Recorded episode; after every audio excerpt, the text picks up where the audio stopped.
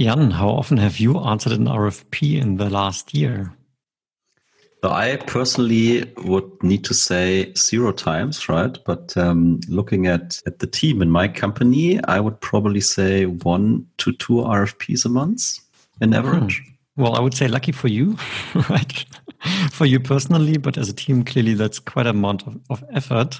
I mean, and chances are, if you, dear listeners, are working in pre-sales or sales, the chances are that you have completed an RFP recently or you're doing it on a regular basis. And that's what this episode is going to be about.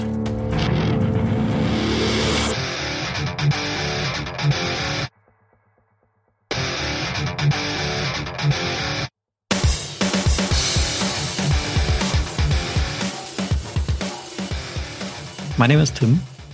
And I'm Jan. Together we are Sales Excellence. This is your podcast for software B2B sales and pre sales.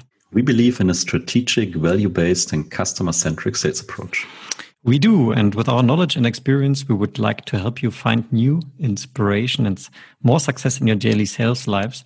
And uh, with that being said, welcome to a new episode of the Sales Excellence podcast. And uh, as we heard in the teaser, yes, RFP is the topic for today. And we all know RFPs are quite time and resource intensive. So that's why it's certainly worth finding the most optimal way to handle them, right? And one challenge with RFPs that while they are time and resource incentive, they often don't live up to the expectations, right? And expectations from really two sides. Firstly, the seller in terms of the win rate, of course, right? We're doing a lot of RFPs, but we're not winning everyone, which would be the best case scenario. But also from the buyer side, in terms of actually identifying the right solution for my problem, uh, is also not always actually the case. So um, that being said, we have already actually recorded one episode on RFPs. So for those German speakers below us, um, number 21 is the one where Jan and I talked about RFPs before, and it was a more tactical approach, how to handle RFPs, I would say. So advice how to tackle them in the most efficient way. And today I think we're going to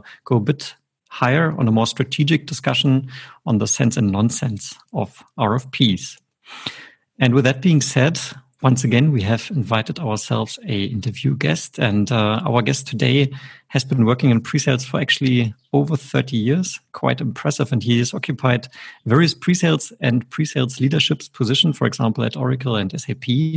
And about five years ago, he went to become independent and he's a coach and I would also say thought leader. In fact, he has his very own hashtag on LinkedIn, which is quite cool. Uh, he's a certified twin consultant. Again, I'm mentioning that because we are a big fan, Jan and myself. We're not getting paid. and he's also, to just add to that, a certified guide for Stonehenge, which is quite cool. I discovered that today on his LinkedIn profile. And with that being said, I've talked a lot already. Welcome, Don Carmichael, to the show. How are you? Thank you so much, Tim and Jan. It, it's, you know, long time listener, first time uh, talker, I think. first time caller. That's what they say in American, an American kind of talk radio, isn't it? Long time listener, first time caller. So thank you so much for inviting me. It's very kind of you. It's our pleasure. And I mean, um, the, the idea to do a second episode on RFP topic didn't come from anywhere. In fact, uh, you have written an article on LinkedIn on the RFP topic mm. with a heading, which we might steal for this very episode. In fact, uh, no one likes completing RFPs, so why bother? Right? Mm, yeah, quite controversial. When I, when I wrote that article, when I wrote that article, it did. Um, I posted it on LinkedIn, and it and it got a lot of comments, and and also I first discovered people um, who it's their job to actually run uh, propose, you know, from, from the procurement side of things as a consultant to actually run RFP programs. And they got very upset you know, what I was suggesting in the article. So let me, uh, can I just timely summarize it in, in kind of one sentence? The, the, idea of the article was that um, they're so dysfunctional RFPs that, and I'm sure we're going to go into a lot of depth, talk a bit more about them, is that um, really, if all of us in the tech industry, so this is about business to business tech industry, if, if all of us refuse to answer them, so that, you know, and no one broke ranks, then we could actually get rid of them, this horrible evil, and we could actually do something else instead, which would be much more beneficial rather than as all answering RFPs, which in a way all, all that does is it, it dissolves every everything that we do and all our differentiators down to being a commodity Um, and and if you think about that, all that does just end up. It means that it ends up as being the different differentiator is price, and that's the one thing we don't want to be.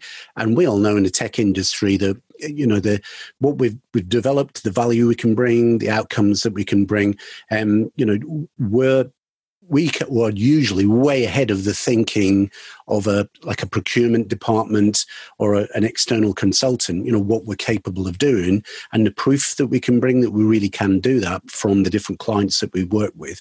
So um so most rfps they can't encompass what we're capable any of us the tech companies are capable of doing. So that's another reason why they're quite dysfunctional is that you know that's all they're going to get is they're going to get a commodity approach to what um you, you, know what a client wants rather than what i'm hoping they actually wanted was something that that will you know create a huge amount of change and you know give them a leap into the future. And i mean to your point what often happens then on the buyer side if they have invited i don't know 10 people to answer an rfp they get 10 times the same response right everyone is compliant, everyone says yes, and everyone can do it, and you're not really more smart afterwards. Yeah, well, yeah, because one thing we all have in common, I know one of us is still at SAP, but uh, we we've all have in common is having had some experience at SAP. One of the things I found in answering RFPs at SAP was you can pretty much answer yes to anything, but you know what's hidden underneath is the detail. And it, they, and I'm not picking on SAP. You know, other tech vendors, you know, Oracle, whatever, probably in a similar situation. You can say yes, we can do that, fully compliant, but the devil is in the detail you know to do that is going to take you know like two months worth of configuration or to actually yes we can do it but it's going to need this ecosystem of partner products to fit together to actually do it. So you know if that's all you want me to do is answer yes or no or are we compliant the answer is yes but wait till you find out what actually has to happen to actually achieve that so uh, I, yes, if you get ten responses, I, I think it's quite difficult then, um, you know, probably to find out, you know, what is the best solution because everyone will be trying their best to show their own solution in the best light. Uh, but Don, on your last point, just kind of comment from from my end. I think the people who are creating the RFPs are getting smarter, right? Mm-hmm. Because I have seen a lot of RFPs where you wouldn't be able to just say yes because they actually asking you. Uh, so is that part of your standard functionality, right? So that's yes, no. But um, there are more columns in these lovely Excel sheets, like uh, okay, do we need configuration, right? Uh, do we need to create some i don't know uh, kind of code to achieve that or is it impossible in general? So they're trying to to be smarter with with the cheats and force you to yeah put in these details or give you the transparency you would potentially need to be able to make a decision at the end of the day and to not have 10 times a 100 yeses in an, in an excel sheet. So they that, yeah. developing a little bit and i guess we will touch that uh, later on yeah. The challenge then is what does one tech vendor mean by configuration versus another tech vendor who says, well, we have to have some, you know, use an ecosystem thing. So then, of course. then you're off into a level of interpretation. So it's a cat and mouse game isn't it? it is. We're all going to chase each other around until, until, we kind of make a decision. It's a funny one. In fact, I mean, since we are talking about SAP, in fact, one thing I learned when I joined SAP is that they use the terms configuration and customizations in opposite sides, right? So when I talk about configuration, they call it customization and the other way around, which again, then it's just an example, right, um, of how risky such such documents are.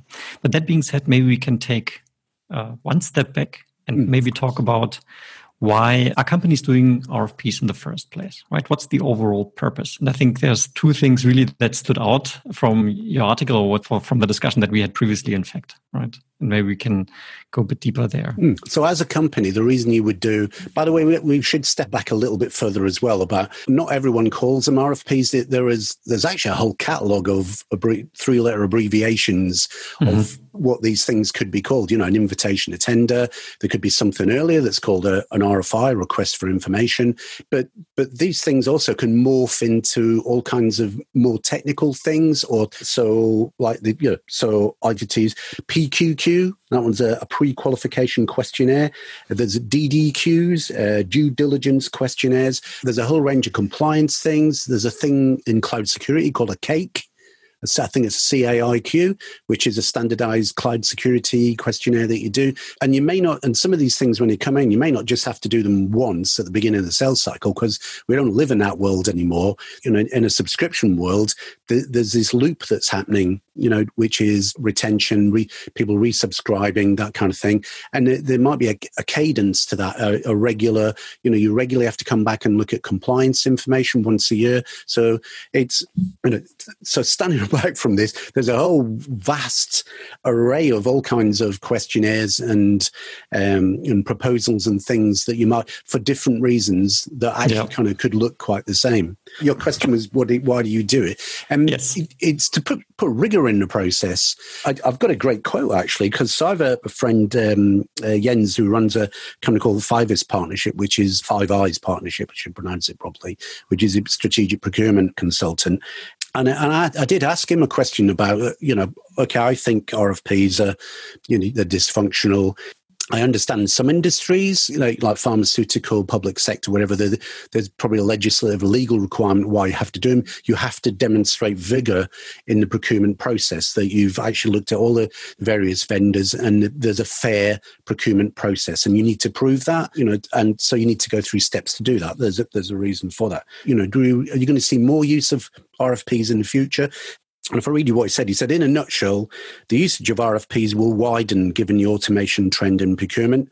And, and, and his perspective is, I mean, we'll talk about this later. If you want, want to have a better relationship with the procurement people, because remember, most salespeople, account execs in the tech industry would run a mile before they have to talk to a procurement person. It's like they'll try and avoid them until right until the last minute. And he has a perspective that no, actually, you should engage with these people as early as possible because uh, procurement is is becoming more and more professional. It's maybe only kind of twenty years or so, you know, since it, it's really got that kind of rigor of professionalism. You know, there've been you know purchasing organisations uh, before that, but really, it's trying to become more and more professional, add more value to their own business, and RFPs are part of that process.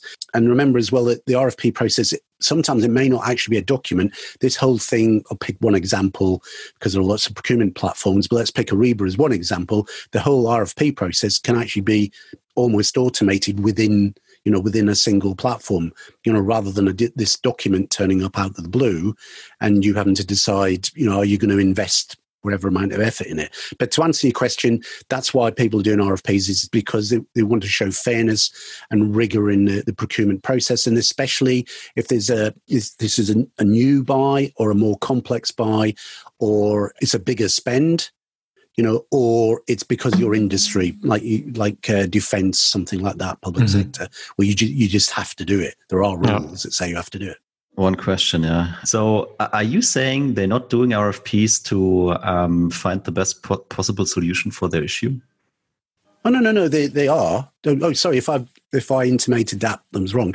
That's what they're trying to do, but they're also trying to show rigor in the, the process. Show that the you know the, there's a professional process that they're going through to find the the best solution.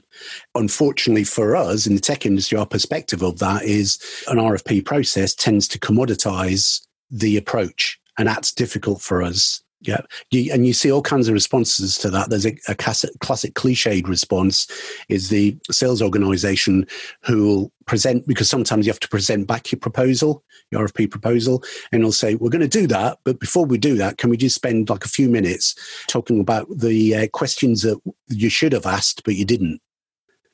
You know, and Yep. That that does happen sometimes, but it just shows you what do you have to do? What do you have to do not to be treated as a commodity? No, that, that's that's a nice one, and I want to pick on your point that you mentioned earlier, where you said um, that salespeople like to avoid procurement, right? And I mean, I think it's somewhat understandable, right? Because it's probably an uncomfortable situation to have, or uncomfortable conversation to have, because they tend to, of course, talk very much about price and are being perceived as the one who are doing the commoditization, right? Because from their mm-hmm. perspective, they want to compare and they want to buy the best product for the best price. Um, but nonetheless, um, there's probably a lot of value in actually engaging with procurement as early as possible. And I know very few salespeople, at least from my, well, humble, uh, in short experience, so to say, that actually go out and say, I want to definitely talk to procurement as early as possible. But it's probably a good idea. There's a level of empathy needed here as well, which is you've got to remember how how do you think procurement people are incentivized? How do you mm-hmm. think they get their bonus? You know, so maybe it's not so much well, if you if you pick a, a, consumer products industry, it's quite possible you're talking in a procurement person. They're incentivized that they have to get a two percent reduction in spend every year, and if they don't do that, they don't get their bonus. So, know, a level of empathy, understand why you know. Of course, they're going to have that conversation. You know, if you approach it knowing that that's you know that's what they want from the conversation, there are ways you know, are ways where you can both win. Mm. So, I would like to pick on certain points that you have written in your article, right? Mm-hmm. And there's one that particularly stood out for me, which you have somewhat already teased a little bit in an earlier sentence. And uh, I'm going to use the words that you used. You say they are the guardians of the anachronistic RFP process. Ooh, yeah. And that's going to get us all in trouble, isn't it? and and and I think that's fine because I think it's um, it's important to understand this background because in the end, us as sellers, maybe that background knowledge can actually assist us, right? And you say that um, the consulting firm, the consulting firms, the, not the technology vendors, but mm. your big consultants are serving as um, the keeper of, of this RFP process, even though maybe it's not as functional as they are selling it would be. The I tell you, the SIs, the the consultants, it's a very if you think again deeply about you know how they exist, how they earn their money. There's a, a real tightrope you have to walk there because, you know, some of the bigger consultancies, um, you know, they, they run an RFP process, they're consulting. And of course, again, we know why they're doing it. You know, it, again, it provides rigor and, you know, another viewpoint that the, the company can bring on board. But, you know, some of these consultancies, they have also got they've got practices that probably sell or implement, probably implement and consult, do change consulting for. You know, maybe a lot of the products, the solutions are actually being you know, being shortlisted. And there's a real tightrope there if you think about that. About you know, you're running a process as a consultancy, and you recommend a product that you've got a consulting organisation that, that, could earn a fee from this. Um, you've got to be really careful there, haven't you? And, and the other thing is that unfortunately, you can some consultancies you can kind of tell if they've been involved because they have a very templated approach to producing RFPs, and you, you will see that you know, if you do a lot of RFPs, you'll go, hold on a minute, we did this one two weeks ago. And it's because it's, you know, people are using a template or a certain consultant is involved. So, oh. you know, I get why you do that. You know, it's more efficient, it's going to be quicker but it just adds to the whole dysfunctional element of the whole thing. Yeah, yeah. Funny enough, I, I actually had that experience um, some some years ago where I got two identical RFP Excel sheets from two completely different companies, two different verticals, and it was basically copy paste. That that mm. was um, that was insane. And and to the point that you mentioned earlier, right? I mean, it's really a conflict of interest sometimes. I think these um, the consultants sometimes they, of course, to the outside they say we are technology agnostic but as a matter of fact, it's probably always the case that a consultant has more experience with one vendor, sorry, than with another. Meaning somewhere in their minds, they have a certain favoritism already in mind because they will know this project we will be able to execute more efficient than the other one because we have the experience. Yeah? It's certainly a, certain um, conflict of interest there. And, that, and that's only human. Yeah, that's yeah. only human. You, you know, unconscious bias. to add to that, I mean, in an ideal world, right? So maybe the the people who are assisting these companies they would be independent from technology because yeah. I mean, in reality, so I've also seen, I mean, the huge, uh, the big uh, consulting companies. So they doing a kind of I don't know, transformation project or process optimization or whatever. And they going really deep dive into that organization of the customer and they defining goals. They they trying to to find out how can we optimize, right? And what would we need to do from a process perspective, from organizational perspective, to get that transformation done. And I mean, that would be for me, okay, here's the plan, here's the vision, here's what we would need to reach. And then based on that, I think you would have a good basis to select a technology vendor, right? But it shouldn't be the same company doing doing that because you would always have that kind of feeling, okay, they know us now inside out. And of course, they would prefer a specific vendor, even if they say we are we're independent. I mean, they, they can't be from my perspective. Uh, there's always a kind of preference from my understanding. But I mean, maybe that is also part for the discussion later today.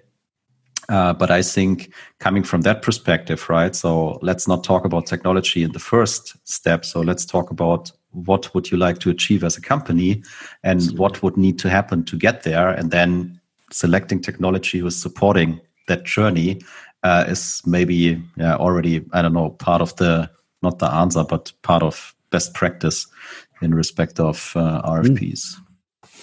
I mean, if you think as well about a tech company, what are you actually selling? Uh, because on one level, you're selling ones and zeros. Do you know what I mean? And then there's no, because, well, you are, aren't you? You're selling, in the end, you're selling ones and zeros. So actually, you, you know, so what is of value that you sent, you're selling? And, and it must be things like you said there, best practices, you know, the, the a guarantee, an almost guarantee of a, a kind of business outcome or a value. You know, that is what people will spend money on but the rest of it is is software. It you know the rest of it is kind of a load of ones and zeros. It depends on the people. Yeah, there is one other thing that we have sort of slightly touched on, right? I mean, I think we can agree that uh, an RFP is forcing tech vendors into a situation where a solution approach that is potentially much broader is being narrowed down and commoditized. Mm-hmm. But one thing that you also talk about is that this is potentially not even the same across all tech companies, right? And I'm going to give a maybe a prominent example that we are reusing in this podcast probably every single episode. If I look at CRM, right? Mm-hmm. CRM vendors, there's probably hundreds out there, right? And Quite to some extent, there's probably people out there that would agree with the statement CRM solutions or CRM software I'm cutting out the solutions part. CRM software has been commoditized to some extent. They all have opportunities. They all can carry quotes. They all have managed of contacts and so on and so on, right? So there, maybe the comparability across different vendors is more given, right? On the, on the, on the more comparable side of the spectrum. On the other side, you have certain solutions in place that are trying to be inherently quite disruptive that are really trying to change how to solve a certain problem by having a completely different approach where it's more more innovation driven. And there of course it just doesn't work right? Because mm-hmm. how would you do an rfp on a piece of software that you can't even think about? That doesn't work. The whole thing is so difficult. And maybe explains this is going to sound really bad as well but it maybe explains in you know some cases some of the public sector areas. You know if you like in the UK, um, we have the National Health Service, and you know they've had a lot of kind of IT disasters, you know, and you know a lot of people you know, fairly or unfairly would look at some of you know the technology it's used and go, well, that that's not cutting edge in any way. You know, that's way behind the curve. And I, I understand that. You know, that you don't want to be a, uh, on the bleeding edge. You're going to have to be like a follower for in, in the kind of public sector. But but you're right. it's back to that word. It's kind of it's kind of dysfunctional, isn't it? How would you do mm. that? So I think where you kind of going to though is that you know are there other ways around this? And you can see behaviors like this quite often, actually, which is, and, and also, you know, one way of doing this is you could go and have a look at, um, you know, Gartner, Forrester. So Gartner have the thing, the magic quadrant. And what you do see is some people just going, well, in a magic quadrant, there's a top right hand kind of leader. They, and what they do is just at, right, everybody in there will just shortlist them. You know, we'll just take it that Gartner have done their work um, you know, worked out, you know, you've got followers, all that kind of thing, leaders, followers. Let's just go to the uh, top right hand quadrant. Everybody there will shortlist that, and we, we probably can't go wrong. Yeah. You know, and you can see that behavior, and then, but then that creates another dysfunctional behavior because then, as as tech companies, we we will be chasing that to kind of you know get these kind of uh, research companies these consultancies to kind of you know create um, you know micro categories. So it's no longer just crm it's something mm-hmm. like a certain customer experience database something or other and um, just so that they can be in the top right hand side because you know it is become very critical. If there are so many vendors if it's become such a mature technology sector how on earth do you create a shortlist? You know and and that's a I'm going to use the word lazy, but I completely understand why you would do it. It's a very human way of just going, we'll just pick everyone on the top right hand side. Yeah. One, one of the things I think I did mention in the article as well is that there is a way of shortcutting all of this, which would actually be, you know, let's not bother with RFPs because RFPs can't possibly show you where the technology would go. Actually, when I wrote the article, I had a few people really just get really upset with me saying that you know the, the rfps are only going to just create this kind of commoditized thing. You can't possibly use an rfp to kind of explore where is the technology going. Can we leap past our uh, competitors? You know can we get into a new business model? Is the technology going to be able to support that? So one of the things I suggested there was that, and is that happening right now, is people do just do a lot more research on your own before you actually look at the, the clients. And then just, you know, and if you want to use a Gartner thing, if you want to use Forrester, whoever, whatever tools you want to use, kind of research, we look at lots of videos, things, but just get it down to two, two vendors and pay for, not, don't do it free, pay for two proof of concepts. Okay.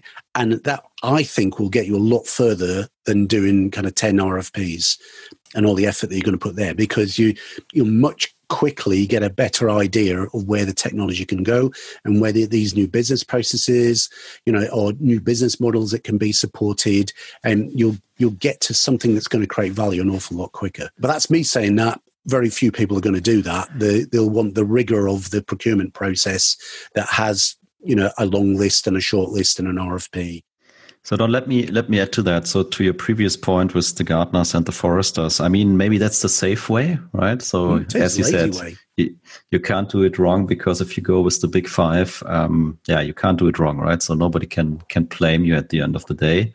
But you will. I mean, the question is then, so how can we make sure that we really find the best possible um, fit for our situation, for our issue, and you would probably miss interesting vendors who are not in the Gartner Magic Quadrant or in the Forrester report because they are too new, or as you said, so uh, it goes into a new direction in respect of technology, and they stepping up right now. They have mature technology, but you are not uh, realizing that they are on the market if you don't look deep enough and you just rely on on the analyst reports. And your your last point, so I think it's very interesting, right? Uh, because it makes it valuable if you put money uh, mm-hmm. into that decision making making process. I could imagine that there is uh, some fear with uh, these these customers that they maybe don't go that direction because it would be potentially hard for them to select these two, right? So you said do more research on your own, but maybe they don't even know how to do that research because uh, mm. they haven't get their heads around the issue uh, or what whatever. I mean, I like that approach because it would be a prerequisite that you spend more time with the issue and where you would like to go, and then make a kind of qualified decision uh, from a company side to say, okay, we pick these two or potentially three, and uh, we do an we, we go into a kind of i don't know proof of concept or however you would like to call it. And afterwards we know what uh, what we would need uh, to do. So i mean i can even see this in rfp documents that people are basically not sure what they are asking for. Yeah i mean i mean what really strikes me is that idea of and this goes along with both of what you just said right? Um, what both of you said is that firstly i'm limited I'm limited by the number of vendors that are in the magic quadrant anyway, right? If I use that approach, I'm sort of restricting myself inherently. And now, if I'm looking at a company and I have maybe five main pain points that I want to solve, right? And maybe these five pain points are uh, summarized by Forrester and Gartner in a certain problem area right? So I go here for Salesforce automation, I go over here for field service, and maybe I have three other ones. So I go into these quadrants, I pick the first vendors, and then Bob's your uncle. And but that is an underlying um, assumption that this is the most efficient way to actually solve my problem, because maybe there is another company on the other side of the globe that actually has identified the connection between these five pain points that has one solution that brings it all under one hood without me having to purchase five different solutions. I have actually one solution that has identified my problem holistically, and then I spend one fifth of the money to solve the same problem. It's a bit of a philosophical um, question, right? But I think it's important to be aware that when you do an RFP and when you consider these independent research um, documents that there is an underlying assumption that there's an encapsulated problem to be solved, which is maybe not really reflecting reality in in some cases anyway. I mean, what I also realized, as as you said, Tim. So I mean, we having these uh, discussions with with the customers or also with our internal colleagues, right? And companies are throwing an RFP on the table, and it's like, yeah, we would like to replace our CRM. Yeah, yeah. Why is that? Yeah, we are unhappy with it. Okay, why is that? Yeah, our people don't like it anymore. Yeah, why is that? Right. So it's like they asking for technology and if you look at the list of questions it's it's all only functionality right? Do you provide that function and this function right? And what i really miss mo- most of the time is so what's your real motivation behind all that technology bullshit right? So mm-hmm. let me know where you would like to go as a company. Tell me what kind of partner you are looking for right because yeah we, we, we can fix it right? So from a technology perspective we can do whatever is necessary I, I, I would say if you are a company like sap or or oracle right? So you have the the ability to get a lot of stuff done with the technology and your available solutions. But really what is going on behind the scenes right? And i think we should have more that discussion to really figure out what is uh, what is needed. Sometimes you see RFPs like for CRM or whatever kind of uh, of technology piece, and then you go into these discussions and you realize it's uh, something completely different. Mm. Right, CRM is actually not an issue at all, or uh, or whatever. And yeah, I think this is an interesting point, and that was another statement from from your end, Don, if I remember correctly. It's waste of time, right? Waste of everybody's time if you do it that way. Yeah. And then you get into the world um, so I think somewhere or other, might not have been in that article, somewhere else, a kind of um, a replayed a quote I was given about this company who uh, they answer every single RFP. And I said, well, why why do you do that? Do you not kind of have a look at it and then qualify out and just concentrate your resources? And, and they said, what was it? The, the CEO said, we're not in the business of turning down business. You know, if there's an RFP being produced, and we can answer it and uh, there's the slightest chance that there's some business behind it, then we will put the effort in to do that. And it was like, oh my gosh, wow. So you can get inundated with. there's some companies that you're talking to that you know they get easily 600 a year you know, and other ones are going to get loads more than that.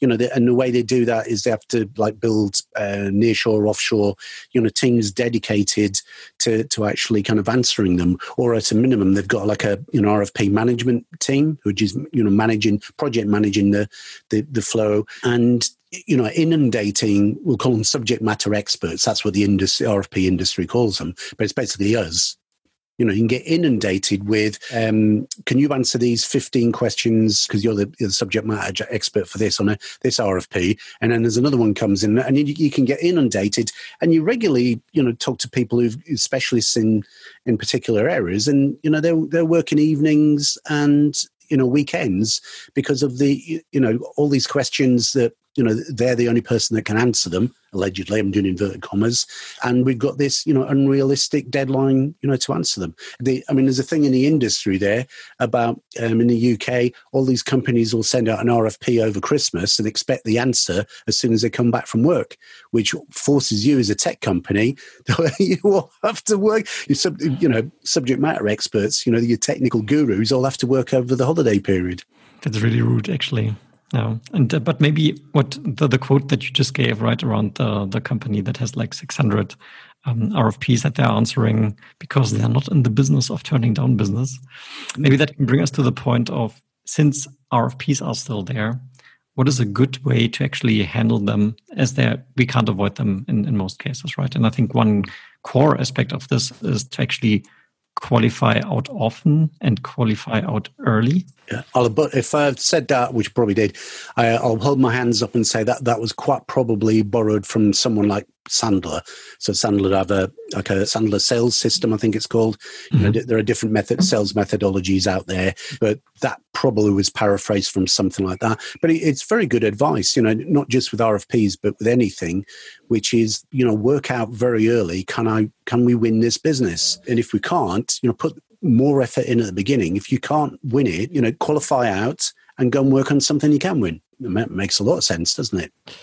Make, makes a lot of sense, and I think it goes along the line with the general um, philosophy that Jan and myself are preaching on this podcast a lot, right? That we qualify early and spend time and resources on opportunities that we truly believe we we can win, right? Let me add to to the qualification piece and what you uh, Don said said earlier, right? So sending an RFP before Christmas and expecting an answer first of January. I mean, to me, basically, if I also think about what kind of culture I would like to see in my company, it's just respectless. right? Uh, doing doing something like that, and it doesn't tell me uh, on on the vendor vendor side that this specific uh, customer would really like to do business with me, right? Yeah.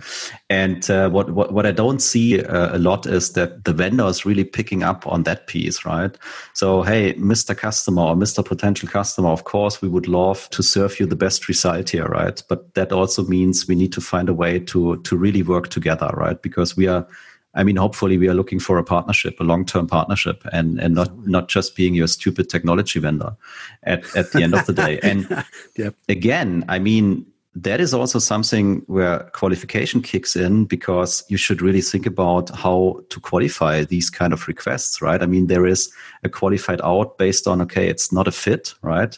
Uh, not a functional fit, but may- maybe there's also something like, hey, this is not a cultural fit for us, right? We don't want to work in that way. And I mean, for some companies, it would maybe hard to, to say that, right? But it, it really goes back to what do you believe in as, as a company and have you really thought about how to approach your qualification process? Because the, the examples you, you mentioned, okay, we, we just doing it uh, to do it, right? I mean, it doesn't make sense to me at all. So these guys haven't thought about what does really make sense for our company and where we can really uh, generate revenue uh, for the company. So, I mean, I still think that qualification piece is highly, highly underrated.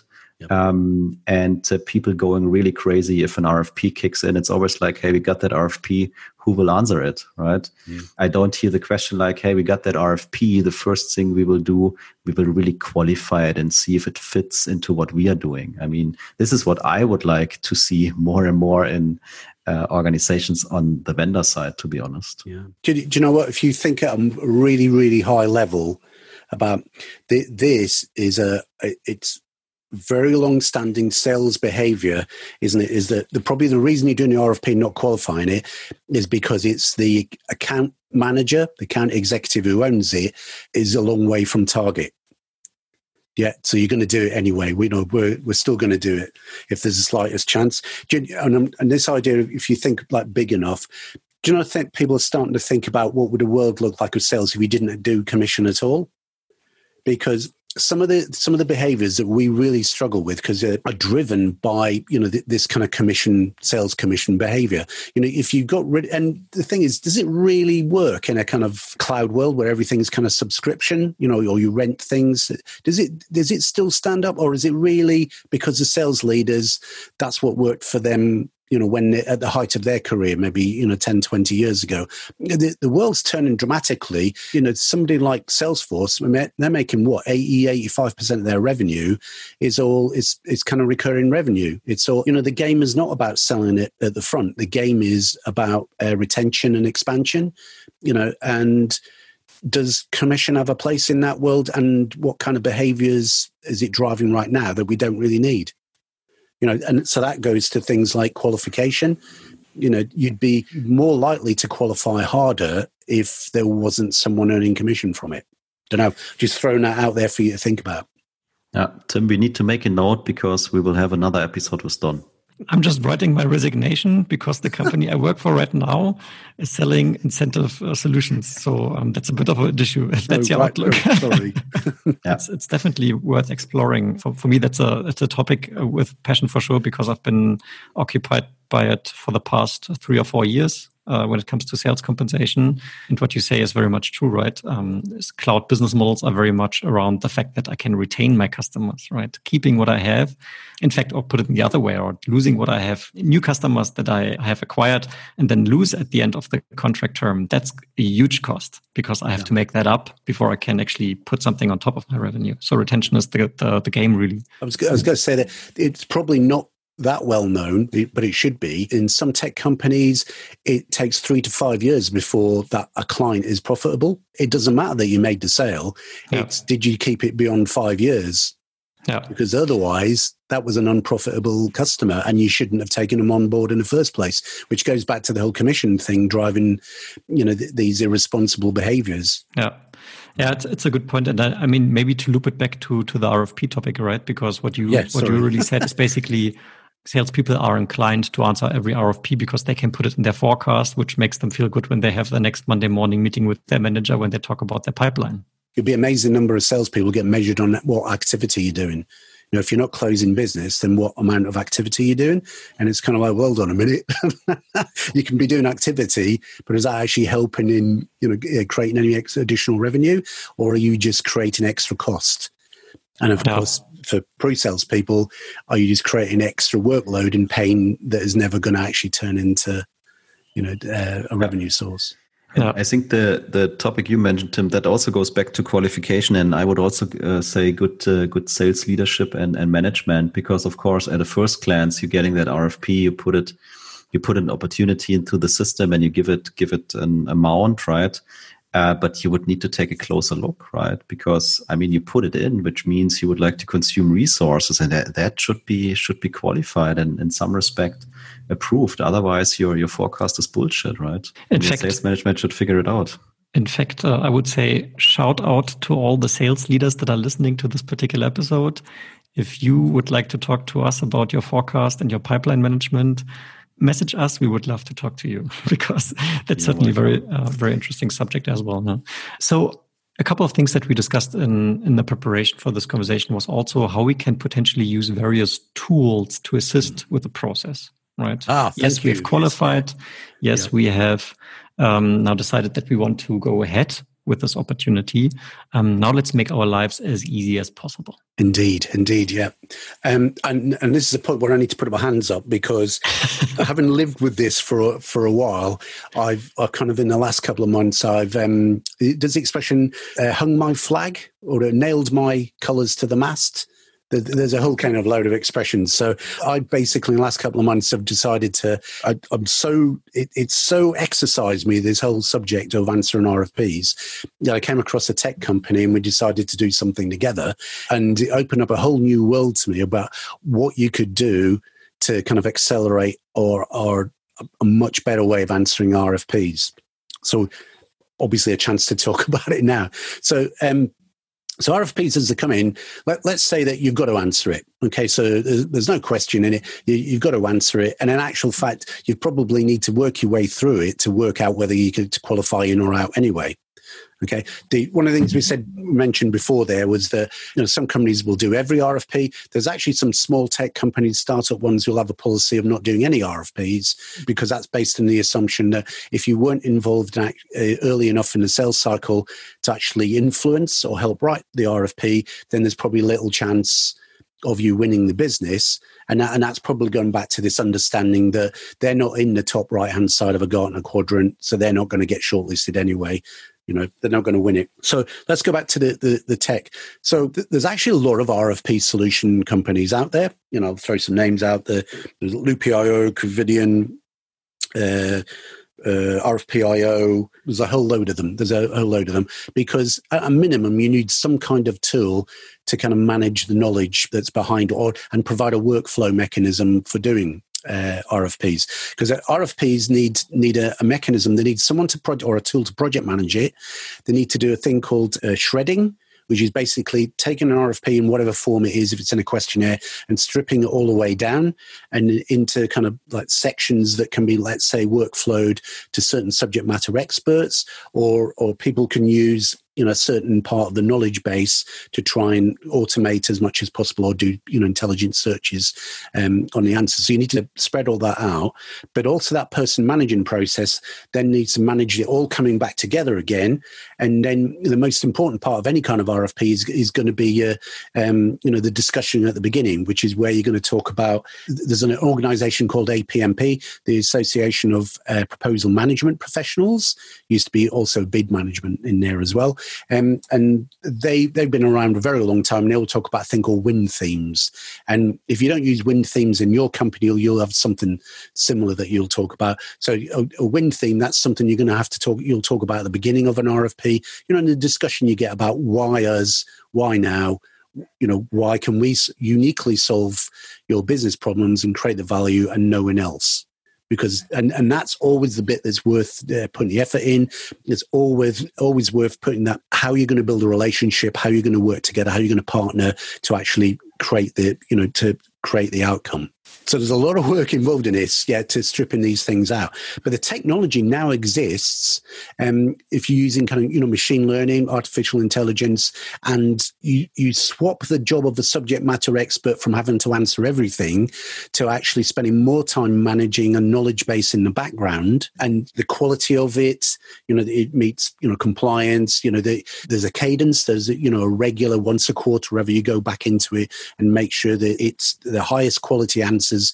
Give it, you know, that it absolutely correct that basically that you are willing to contractually oblige yourself to those answers slight step back because one of the things you sometimes find of rfps is you might answer an rfp and then find when you get the contracts there's absolutely no mention of it um, I don't know if you've ever seen that happen, which is quite amusing, really. Which is well, why did we all go to that effort? And what what that means is that however you answer the RFP, you're not under any contractual obligation to uh, to actually meet any of the answers that, that you gave. So that that's sometimes, but not often. You know, other times it is part, and, you, and so you need to make sure that knowledge base you can contractually oblige yourself to how you've answered it. Yeah. So so the technology is there that you can use. You can use now machine learning learning to just go right. Well, this is how we've answered previous ones before, and it doesn't have to be a, a, complete question and answer pairing. It doesn't have to be even um, the phraseology in the, in the same sequence. It can, you know, uh, natural language interpretation using machine learning. You can kind of go, well, this looks seventy percent uh, of the answer. Um, and I've got this other piece here that looks about 30% that's got, you know, maybe it was a security question and it's asking about particular security things. So, you know, so I'm 70% confident this is the right answer. And you can, once you build up this knowledge base, there are tools out there. And i will I hope you don't mind. I'm going to mention the name of the company I've, I've put my allegiance to. They're called Avnio. That's fine. Um, and you can use that. You can rip through, um, let's say, a questionnaire um, RFP that's maybe got like a thousand questions. You can rip through it in about 10 seconds flat. And that doesn't mean it's going to answer it all. There'll be questions that you've never come across before, or what it will do is it'll say, "I'm not confident I've got the right answer. I'm going to give it gives you a percentage point." And it'll say something like, "That's only I'm only confident thirty percent that that's the right answer." Um, so that means that you know a subject matter expert has to that'll be workflow to a subject matter expert is that that needs then the knowledge base to be updated with an answer that fits into that not just that format, but has has those keywords inside it. So yep. tools are there to you know now if you've got the tool to do that. Well, that changes the way that you handle RFPs because what you would now do then is you would uh, you'd take an RFP, all of them, you'd shred them as fast as you possibly can, which is really a lot, a lot of that is just formatting. You just kind of format where things are going to go from a Word document or from you know an Excel into how you're going to segregate and segment them and put kind of tagging against them. And then ten seconds later, it can tell you a thing called a propensity to win. Mm-hmm. Which is that uh, okay? Well, I can answer seventy percent of this, and I would say you've got probable win rate of um, you know probably ninety percent on the seventy percent I can answer. Yeah. Right, and that probably would be worth carrying on. You know, yeah. so that technology that technology exists to actually do that.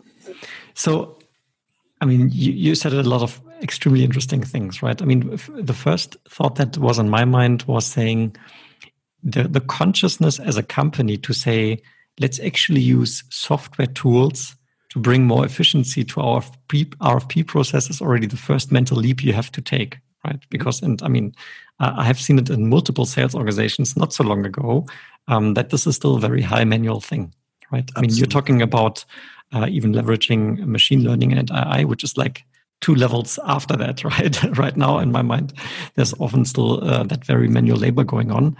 But the the next step, so to say, if I understand you correctly, would be, which is maybe still manual, but next step of efficiency maintaining this uh, knowledge repository. Right? So instead of one person filling out individual Excel sheets as answers to an RFP, maybe this person is filling out a knowledge repository with questions that are commonly asked, and then I own, only, in, in a quote unquote, have the challenge of matching my knowledge repository general questions against the specific questions that have come through for that one particular RFP. Yeah. And then next level, and what I really like about the thought that you just um, expressed is not only can I basically also do the qualification in an automated way because the algorithm can tell me, okay, you have quite a good or not so good chance to win based on the answers I can provide to these questions. But also, it can basically, and I don't know if you meant that, so it's also a question it can basically learn over time um, what the right answer would be also based on the win rates of the past right yeah. so if i mean Absolutely. if i have a really transactional type of business and then maybe i have hundreds of rfps in a, in a month or maybe in a year or so i gather a lot of data right which means i can relate the quality of my answer back to the win rate which then tells me okay there i should answer in this way or yeah in order to be successful that, that's an interesting one. I'd love to. Right, let's break that down to the, the, first thing you said, which was it's a completely manual process. What, what's interesting about that is a lot of companies haven't realized how much that actually costs you to do that. We'll come back to salespeople, but let's say you've got to go to a legal person which you, you know, there are RFPs. There's got to be a legal or got to be some commercial people, or or even just one of your uh, cloud security people. These are very expensive people, like especially legal people. You know, I don't know what they're on per hour, but um, you know, they're probably the most expensive time that you can have. You know, so and then let's go back to salespeople the a salesperson's time isn't just what you pay them there's a thing called the opportunity cost so the opportunity cost can you can calculate it by what's their target and then divide it by, let's say that, well, especially in Europe, we kind of work 200 productive days a year, something like that. Then in a lot of companies, they'll do a thing called four plus one, which is that you sell four days and one day is admin. So then, so basically, it's uh, what, what does that work out? 160 productive selling days a year. Um, and if you divide that into what the target is, that's the opportunity cost. So if, if you salesperson is actually spending like 10 days on an RFQ, there's a huge opportunity cost, which is they're working on something that, let's say, you're going to potentially lose anyway, when you could have been working on something that you you could have won. And a lot of sales leaders will, uh, what's the expression, would drop their ice cream if they be hugely surprised by the what the opportunity cost is of doing something like that that's so unqualified. Um, then, then you go into the the second one, which is slightly more automation and having a knowledge base. Actually, most companies, if you've been in business in a while and answered quite a lot of uh, RFPs, you've already got quite an extensive knowledge base because of all of the answers you've previously done. And as long as you've kept them all, these tools will ingest your previous answers and you can build up a catalog of and what you might find is actually that you you've been inconsistent let's mm. say with the, the, you know different people answering the same rfp question i was about to say that and maybe sorry to interrupt you at this point yeah. because you mentioned the opportunity cost but there's also a cost associated with inconsistency and quality of input because if you have an RFP team consisting out of info security and maybe uh, the salesperson and maybe then like a pre-sales person and whoever else is answering or providing answers. Um, depending on how long these people have been exposed to your to that part of the business problem that you're trying to solve and how new they are, the quality of the answer might sometimes be good, but also sometimes be not so great, right? Which then means you have an RFP at hand that you actually might win based on if you provide the correct and complete answer, but based on the quality differentiation between the different people and how long they've been with the company, they might not provide that best case answer. Maybe they're providing an inferior answer, which then leads you to being disqualified, even though you could have won if you provided the right one. Absolutely, yeah, and and especially if you've got, let's say, you know, legal compliance, you've got three people in the organisation um, who can answer those questions, and typically, but it's the same person you go to, you know, which is what happens. Um, but they're just overloaded at the moment, so it goes to not the second person because they're on holiday, but the third person who doesn't have much experience of doing this. You know, th- this sort of inconsistency and unreliability in the answer is is a lot more common than you think. You know, because you you imagine the same people doing the same function of the same knowledge and would answer it in the same way. Um, so yeah, and then the third way is if you can if you automate it, it changes the job. So it changes the subject matter experts still, you know, still needed, but then needed a lot less. And they, you know, some of your job changes then to actually just managing the quality of the knowledge base that sits behind and the accuracy and the complete audit. There's an audit trail to it as well. You know, you know, how did that got updated? Who updated it under whose authority? Um, and you know so consistency accuracy will become much much higher because you're going to try you will answer things in the same way each time by putting some automation in there and why, and why not use all this automation you know ai machine learning has been around ages I see when people used to, you know, years ago talk about machine learning and go, "Oh, what is it?" and go, "Well, hold on a minute." You know, if you go to a Google browser, you know, when you type in something and it starts suggesting things, that's machine learning. How long? how long do you think that's pattern recognition? Twelve that's years. what it is. Yeah, yeah. It's it's just it's just they didn't they didn't Google obviously didn't want to scare us by telling us what the technology was called, you know, because otherwise we'll all start talking about Terminators and Cyberdyne. Yeah. So why not use these tools? But by the way, there's another thing. Just add on there as well is that if you've put in that effort to create this knowledge base with the you know uh, that you know is, is kind of clean and accurate um, as an audit trail to it, it would be it would be absolutely criminal just to use it for RFPs because what you should be doing then is put like a chatbot interface to it, like Slack, Teams, whatever, whatever, however in your organization, because that that knowledge base has become probably the, one of the most valuable assets you now have. So, and if you put a chatbot around it, the first level is let anyone who's customer facing have access to it.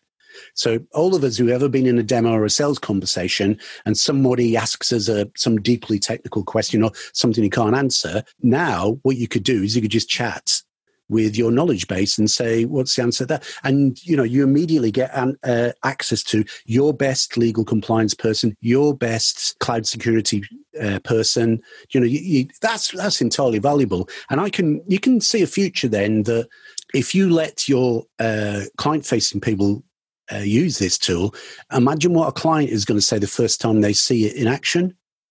They'll say i want to access that. Why can't i just access that yeah, um, and I mean, I would I, even there's going to be a lot of change happen. You know, a lot of people are going to have to change the way they think about how selling works.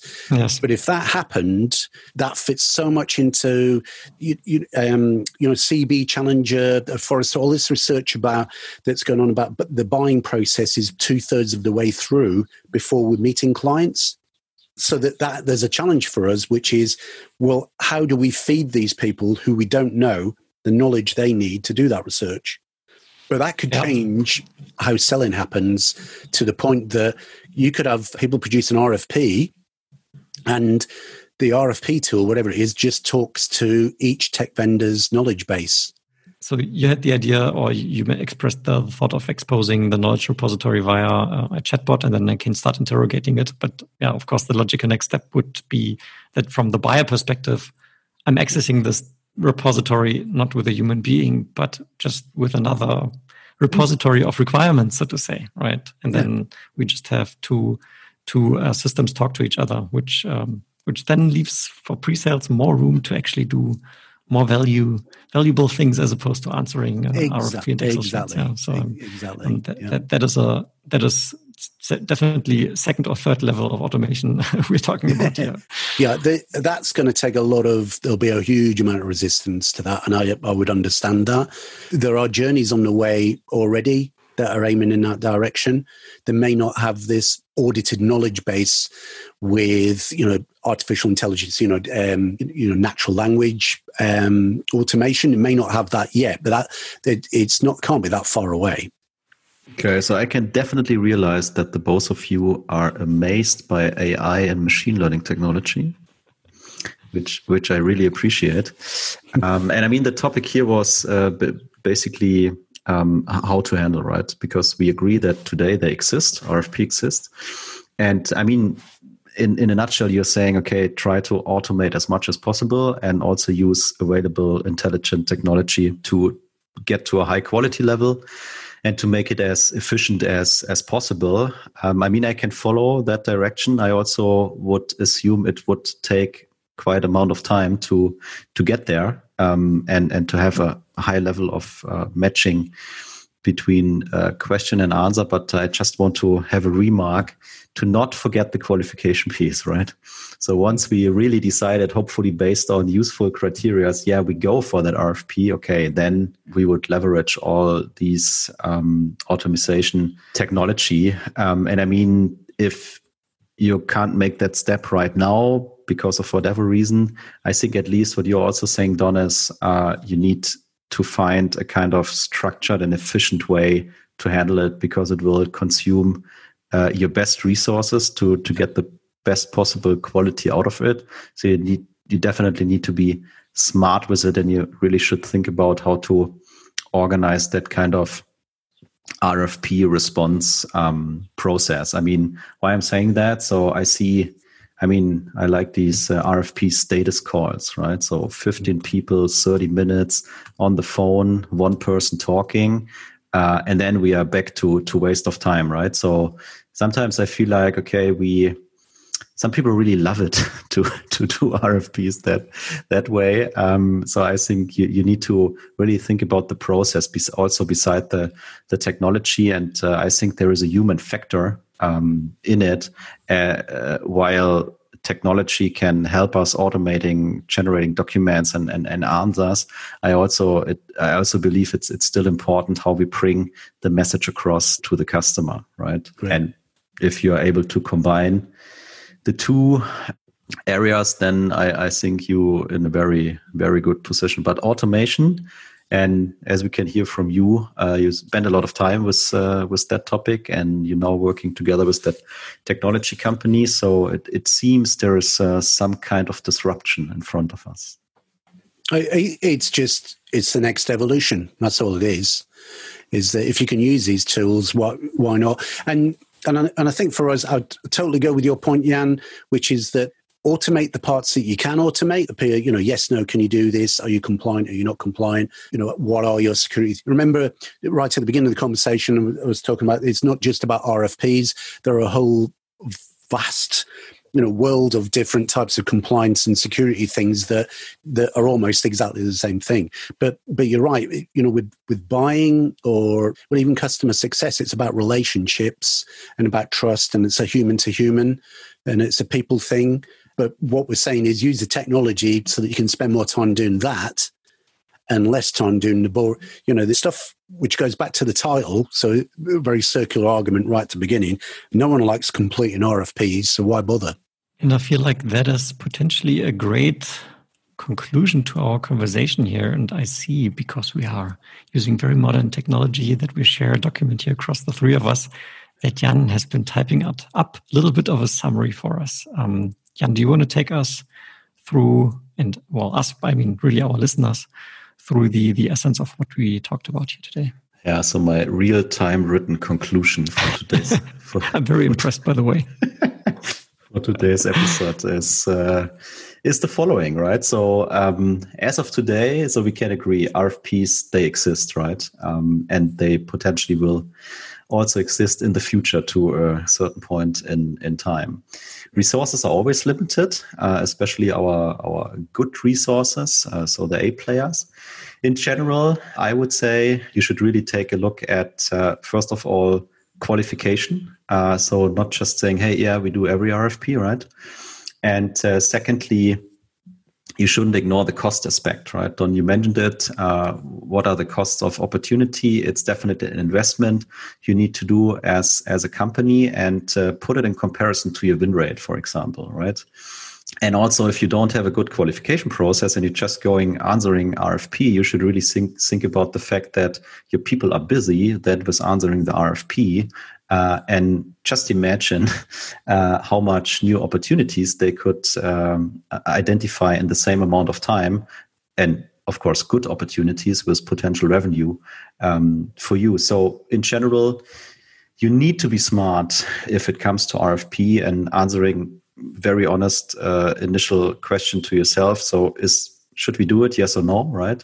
Qualification is key again, and then you can definitely think about automating that kind of process as much as possible. So maybe you start with a knowledge base, still a lot of manual work. You can go further, as as we heard, with uh, very modern technology like machine learning, artificial in, intelligence, and you could also leverage that kind of information and knowledge then not only for RFPs but also across your customer success organization um, or maybe even uh, put, put it out in, into the market and connect the dots to, uh, to, to other kind of RFP platforms or whatever, and make it easier for your potential customer to yeah to create that kind of RFP uh, answer sheet, which would also mean you would shift your focus a little bit from answering questions uh, to maintain your knowledge base and, and keep it uh, accurate with, with all the new stuff coming.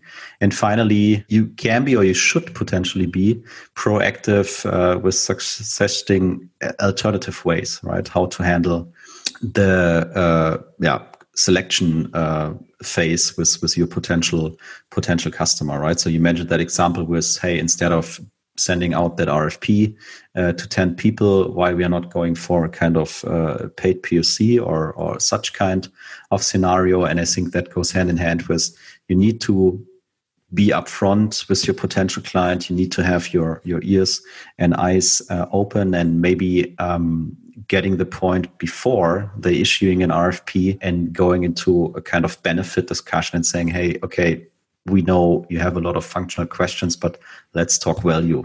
And, and based on that, so we can potentially show you two clients in the same industry where we fixed the same issues uh, in six months, right? So have a chat with them, and maybe you can skip uh, that very time and and and, and money consuming um, RFP process. So that's my real time conclusion. Nice one.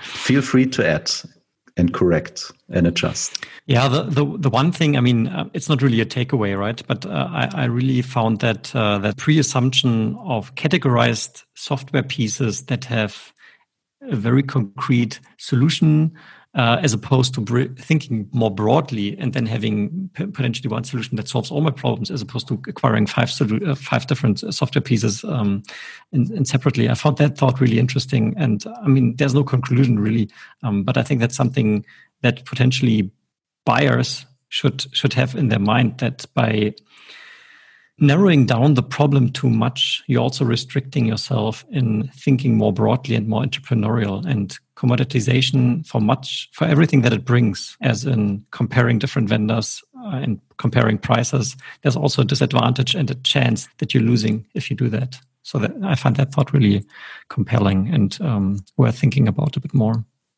So with that being said, um, in the beginning, Don, when I introduced you, I said you have your very own hashtag. Do you want to share your hashtag on LinkedIn with our oh. listeners? it's very easy on, on LinkedIn. You can actually create your own one. You, all you need is people to follow it. It, yeah, it doesn't exist until people start following it. So yeah, I have a hashtag. Hashtag quite it's quite long. It's called it's all one word. Hashtag pre-sales by Don Carmichael. Um, and if you follow that or even just check it out without following it, you don't have to commit yourself. Um, I do a weekly top, pre-sales top tip. It's just a bit of, bit of text it and just something I'm pulling from my you know years of experience of something that, that I know has either worked for me or you know has worked in a course or you know I, I t- get I'm very lucky I get to speak a lot to a lot of pre-sales leaders and um, I'm afraid I probably borrow more than I actually add value to them. so I mean from from my personal side, I, I, I, love that hashtag because your your sales tips, your regular ones, um, I always find value in there, and um, they're actually there's they're reaching quite a high level of engagement, right? You get lots of comments and likes and so on. So I think people. Um, and, and in fact, the followership has been growing, right? I think when I subscribed, it was like in the 200s, and now it's like 600 or something. So people seem to like yeah, it. They get so they regularly get somewhere between 5,000 and 12,000 views, some over 100 comments, but you know, it's maybe up to like 50. Yeah. Oh. Yeah. Right. So maybe Tim, we should use his has- hashtag for our posts as well. to, to, be honest, I, I think a week or two ago, I actually used the hashtag to post something myself, but it was in relation no, I, to something that, that, we collaborated on. So anyway, all right. So the hashtag is definitely something that allows uh, listeners to get hold of you. Um, otherwise, I suppose um, on LinkedIn obviously would be the right place to reach you if people yeah, are saying, "Hey, very this active was on was saying LinkedIn, was interesting," and would encourage anyone, you know, don't just follow. Let's get connected because if we connect, then I can learn from you. That's, that's the way I do. Yeah. So let, if I follow, it's only a one way communication thing. Whereas, um, you know, we're all in this business learning machines, you know, and especially me. And uh, as you'll found, I'm, I'm, um, uh, I'm very happy to borrow other people's kind of best practices and, um, you know, learnings. Yeah. All right. Well, now you make me feel a bit bad because I was about to say, dear listeners, follow us on LinkedIn. And obviously, what you say is right. Following is, is one way. On the other hand, um, on our LinkedIn company page, we always encourage our listeners to comment and to engage, which is working actually quite well. So please do so, dear listener. And we, we hope you found value in the conversation today with Don. Don, from my side, thank you very much for joining us in this conversation. I certainly learned something again. Um, so thank you very much for that one. Yeah. Tim, Jan, you're brilliant, both of you. Thank you. And, you know, all, all power to say like sales excellence. Thank you, Don. And I'm really looking forward to our next episode with you, uh, collaborating a little bit more on that uh, compensation aspect. Indeed. yeah. So you did great. Here is, yeah, here is yeah. the invitation I'm, for the I'm, next session. Yeah. I'm glad this is going to be on your thing because the comments you'll probably get, the, the, it's, yeah. I'm, I think there'll be quite a bit of discussion about that. That's good. Yeah, I mean, this discussion helps us all. Yeah, it, it, it is good. And I mean, you're not saying compensation in general is wrong, right? Uh, you're more saying the way how we're doing it today is maybe not the best possible way. It's driving, you, you got to be cognizant of the behaviors it's driving. So I'm going to cut the two of you short now. Yeah. And I'm going to say thank you again. And we'll hear each other soon again. Bye Definitely. Thanks, Don. Cheers, guys. Thank you.